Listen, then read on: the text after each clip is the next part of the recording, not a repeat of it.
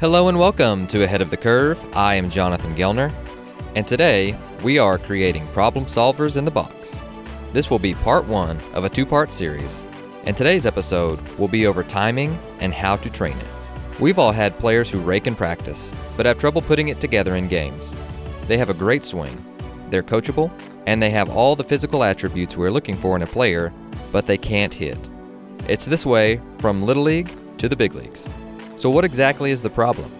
I wish there were an easy answer, but there are probably a multitude. It could be anything from perception, eyesight, decision making, timing, adjustability, or all of the above. This is where coaching is tough, because it could be any or all of the above. We as coaches also have to keep in mind how hard it is to hit.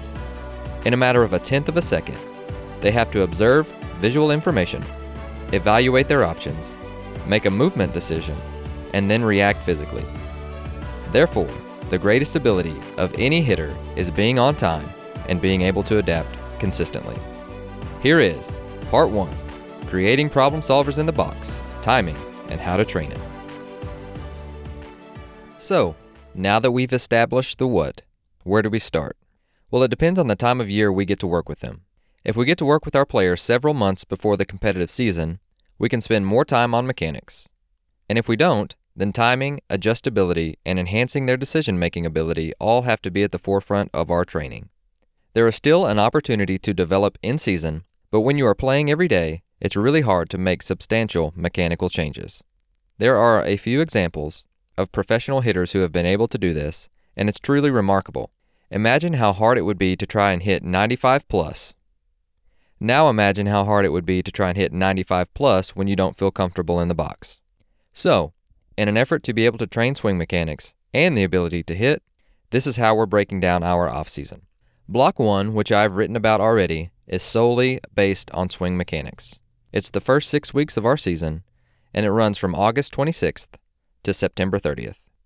Then block 2, we will be blending mechanics and timing which will be our second six weeks of the off season, running till November 4th. And then block three, it's time to get game ready. So timing, adjustability, mentality, and competition. I've written about what we have done with block one, and I will write one over blocks two and three shortly. But we all understand that training an adjustable swing will help with timing, but let's talk specifically on how we can create better problem solvers in the box. In game transfer. One of the biggest things I've tried to do this offseason is find things that transfer to the game. With such a limited amount of time, we don't have time to spend on things that won't help them perform better in games. A big realization for me this year has been to try and couple perception and action, not just perception or action. There are times in practice where we do one without the other. We do stand in bullpens, perception, with no swing. You will always have a few limitations in practice, and this may be the best option for you at the time, and it will be the same for us. But as often as we can, let's try and use perception, which is again the ability to see and time and space, with action, our body's movement and swing. One of the best ways that we can couple perception and action most closely to the game is to make it game like. We hear this all the time, but what are some examples and how can we use them in practice? The closest we can get to the game environment is scrimmaging. But for a variety of reasons time, space, weather, and reps, we won't be able to do this very often. So here are some different ways we can challenge our players in practice. Picking up release windows. Start by asking them what they look for when the pitcher is about to release the ball and progress from there. Some won't have an answer at all. So just prepare yourself to give them a few cues to look for. I actually reached out to a couple of pro guys who follow the podcast, and here's what they said. When I'm looking at the guy throwing warm ups or even during the inning, I'm looking to see where the ball is coming out from. And then, when I'm in the box, I'll be kind of soft focused, almost zoned out on that until he starts moving. And then I'm locked in on just that spot. For me, on time means earlier than I think. Personally, I can kind of hang and make adjustments if I'm early, but if I'm late, it's never good. When the pitcher's arm starts coming back behind him in the throwing motion, I'm moving. Kind of think of it as his leg coming down too. That's my default spot. Because when everything's going well, I'm not thinking about when to start, just locked in on wherever his release point is, and my eyes telling me it's time to move. Our second pro participant said that the picking up release points and soft focus, hard focus is something I'm going to try and work on this offseason. It's something that I'm not real conscious of, exactly what I'm doing. This is something that I want to figure out a little more for myself. I used a toe tap this year, and I'm not sure if that's something that I want to continue doing for timing purposes. But I do want to be into my backside and getting ready to move forward by release point. And our final one said, I try and start on hand break if not earlier, because too early is better than late. Because if you're late, you have no chance. I usually look to the right or to the left, depending which hand they are, of the pitcher's head, and I would say that's a pretty good spot to pick up release point. So, besides those three, which I want to thank those guys for writing in because I think it gives us a unique perspective, here's a few ideas that I'd suggest to the players if they're having trouble. Soft focus on the pitcher's cap and then find the ball up, or you can use the pitcher's armpit, which is close to where they'll be releasing the ball. So, now that we've discussed release windows, let's talk about timing. For our first exercise, ask them when they get started. This is really revealing and a surprising exercise because there will be guys who have a great idea and some that have no idea. Most coaches will agree that we need to start slow and early, but that means and feels different for each player. If a player backshifts or toe taps, like Tulo with the Rockies, they'll have to start quite a bit earlier than someone who just has a forward move like Cody Bellinger. Start by helping them find their optimal timing point, and we can work from there. A drill that I like to help with this, it's called dry work, go on ball up. This is one that's great when you have a lack of space, but it's also something that isn't sexy at all. Have a player work on his dry work pitching mechanics, and have the hitter practice going on his cue. In this instance, seeing the ball up right before release. Once they do that, have them start to pick up their release point, and if you are feeling dangerous, have them mix in some Marcus Stroman pauses. Another drill we like to use is using a verbal with flips and the machine. This is another one that I picked up from Doug Latta. A lot of our players go too late on flips and get away with it. Right before you flip, tell the player to go. So it cleans up a lot of extra movement and allows them to feel proper timing. We do the same thing with machines. We say go right before you drop the ball in the feeder. It is especially good when you are working on sliders because they can't sit slider when they have to go on fastball timing. We know the players that hit really well in practice on off speed pitches, but then they have trouble adjusting in a game. So by doing this, they have to adjust their body and timing just like they would in a game. I also think it's really important for them to hear the audible voice in their head. The more we do it in practice, the more they will start to do it on their own, and therefore make it their own. The next drill we are going to discuss is having them start off time to actually feel what it feels like to be on time. So having the players feel way off time can sometimes help them hone in on the feeling of being on time. Let me give you an example. Rounds would look like this Round 1 Go when it's about to hit the catcher's mitt, which would be way too late. Round 2 Go when the pitcher's front foot lands, probably way too early for most. In round 3, go on pitch release and see if you are closer or further to being on time. And then we can start adjusting as needed and again making it their own. This helps them to understand the concept of timing by helping the player to understand how their body is moving in space but also what super early and super late feels like. This is also a great practice because we can turn it into an on deck feel. Let me give you a familiar situation.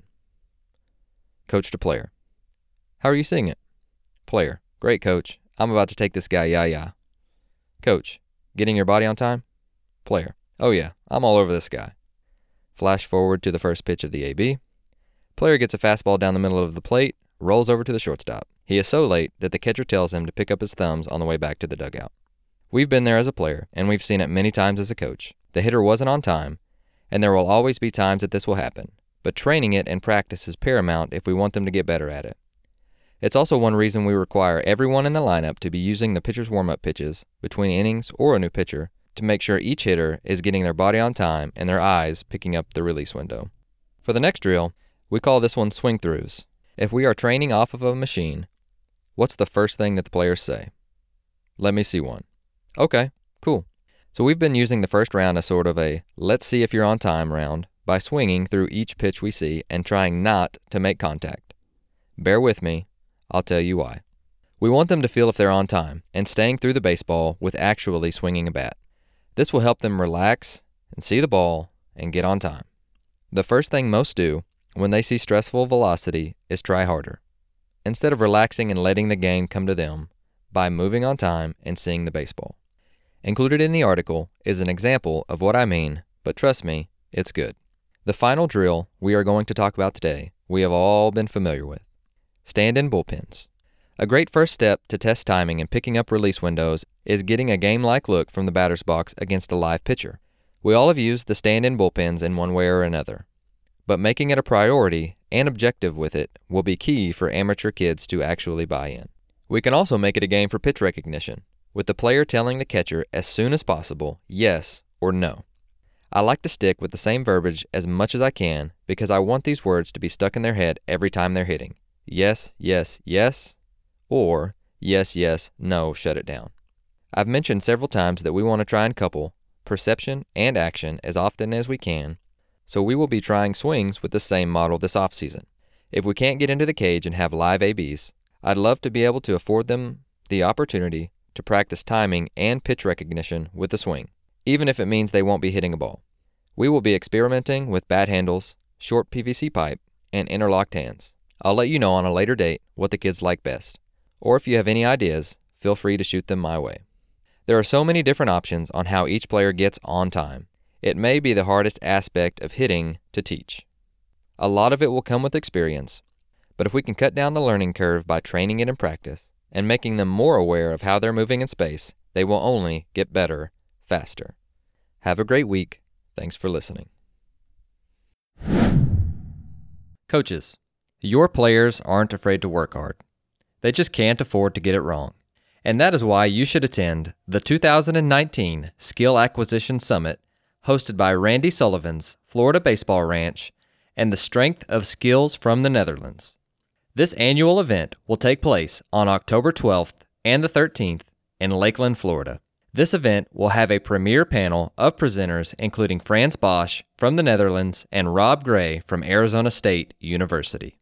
The most forward thinking coaches in the business will funnel the information down to the bare bones of on the field application of leading edge skill acquisition and motor learning science. You will leave equipped to help your players optimize the return on their training time. For more information, call 1 866 Strike 3 or go to floridabaseballranch.com backslash summit. Presenters include Frans Bosch, Rob Gray, Martine Nijhoff, Bart Honegroff, David Mann, Paul Venner, Ron Wolforth, and Coach Randy Sullivan, who will serve as host and moderator for this exciting event. I will be in attendance, and I hope to see you there.